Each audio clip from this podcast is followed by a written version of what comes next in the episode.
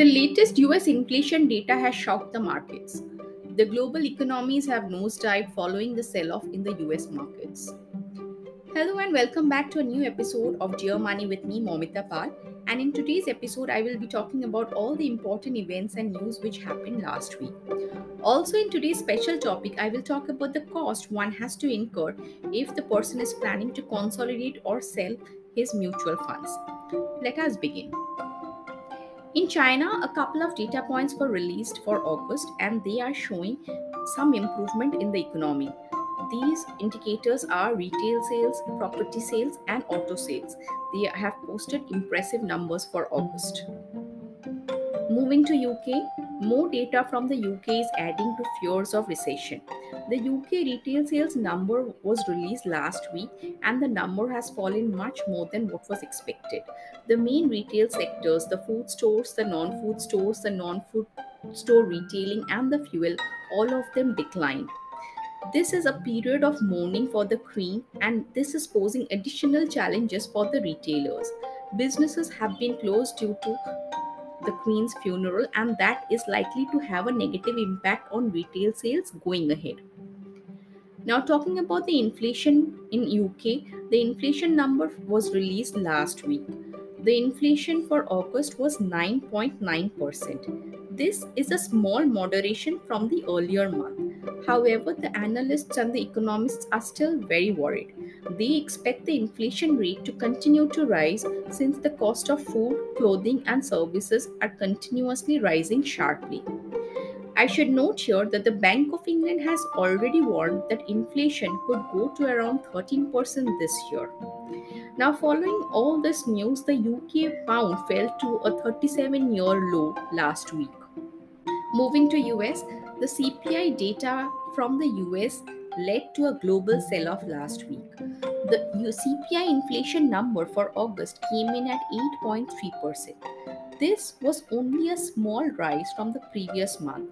However, it was a big shock to everyone because everyone had anticipated that the US inflation has peaked off. It has not. The core CPI inflation has also gone up due to higher prices of shelter and medical care, which is also quite worrying. The markets reacted sharply to this news. The S&P 500 and the Nasdaq fell around 4 to 5% respectively. The bond yields hardened, the volatility index or the VIX jumped up. The Fed will be meeting this week 20 to 21st of September. And now, given the latest data point, the markets feel that a 100 basis point rate hike may also be possible. Previously, the market was anticipating a 75 basis point rate hike. Now, given the latest data print, the November policy meeting would also be where Fed would aggressively hike the rates.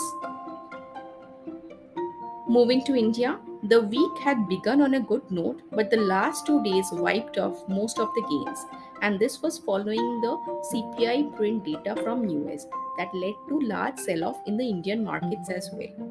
There are a few data points which made news last week. One is a credit growth at 815%. That is a reasonably good indicator that the economy is improving. The other one is the domestic air traffic growth, which is also showing traction. Now, I will quickly round up the economies. In China, there are few data points which were released in August. However, the COVID lockdowns are likely to remain going ahead and the economy is likely to struggle as well. Talking about Europe and UK, most of the data is pointing to a recession coming soon in these economies. In US, the higher than expected inflation data will lead the Fed to aggressively hike rates. However, there isn't any economic data point which is showing that the economy is slowing down. And there isn't a one is to one relation between the US policy rates and the economic growth. So, US still remains a little favored destination compared to the other economies. In India, India is balancing the global negative news and the positive do- domestic news. It is staying afloat. Now, moving to today's special topic, I will talk about a question which was asked by my friend. What are the costs of the charges if a person sells a mutual fund or tries to consolidate the mutual funds? Let me start with an illustration. Mrs. Samantha has an investment in Scheme A of rupees 10,000.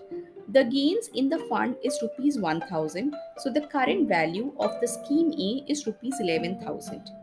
She also has an investment in Scheme B and some unrealized gains there as well.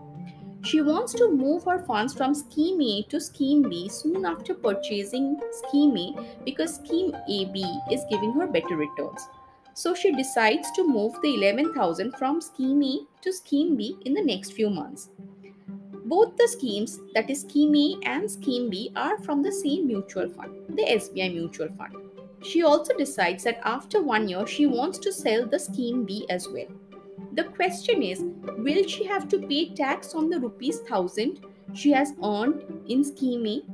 Or will the gains be used to buy more units of Scheme B? The second question is what are the tax implications when she sells the Scheme B after one year? Let me start by talking about the charges one has to incur if a person decides to switch or sell a mutual fund. The first one is the exit load. When an investor tries to sell a mutual fund soon after purchasing it, then the mutual fund charges a penalty on the investor, which is called an exit load. So, if a person buys a mutual fund and before one year decides to sell the mutual fund, then the exit load will be applicable. However, if the investor holds on to the mutual fund for one year and then decides to sell it, then the exit load may not be there. However, the exit load differs between funds and between schemes and it has to be checked before investing in the fund. Now, the second point is the tax on capital gains. There is a short term capital gains tax if the units are sold before one year. The charge is 15%.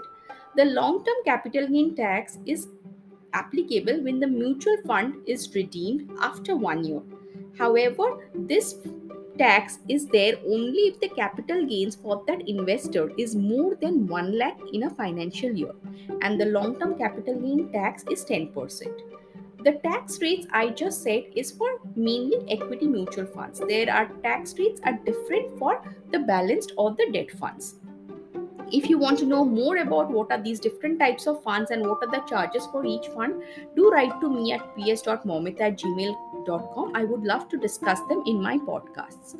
So, coming back to Mrs. Samantha, the question is Will she have to pay tax on the 1000 rupees she has earned on Scheme A or will it be used to buy units of the Scheme B? Now, since she is moving from Scheme A to Scheme B and she is doing it before one year has passed, she will have to pay an exit fund. If she had waited for one year, then this charge would not be applicable. The second question is what are the tax implications if she sells the Scheme B? Let me start by clarifying there will be no tax on the rupees 1000 she had gained in Scheme A since she did not sell the mutual fund, she only switched. This money will be used to buy new units of Scheme B. However, when she sells the Scheme B, the tax rate will be applicable.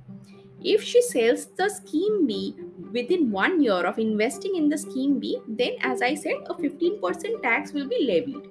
However, if she sells after one year, then it is dependent on how much she's gains she's making for that one year.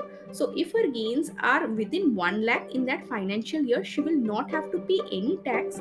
If her gains exceed more than 1 lakh, then that amount which is higher than 1 lakh, she will have to pay 10% on that additional amount. Mutual funds can be tricky. Consolidating, switching, selling them can be quite trickier. Please do your own due diligence before taking any financial decisions. Stay on top of your investments. Happy investing. Thank you for your time. I am Momita Pal and you were listening to Dear Money.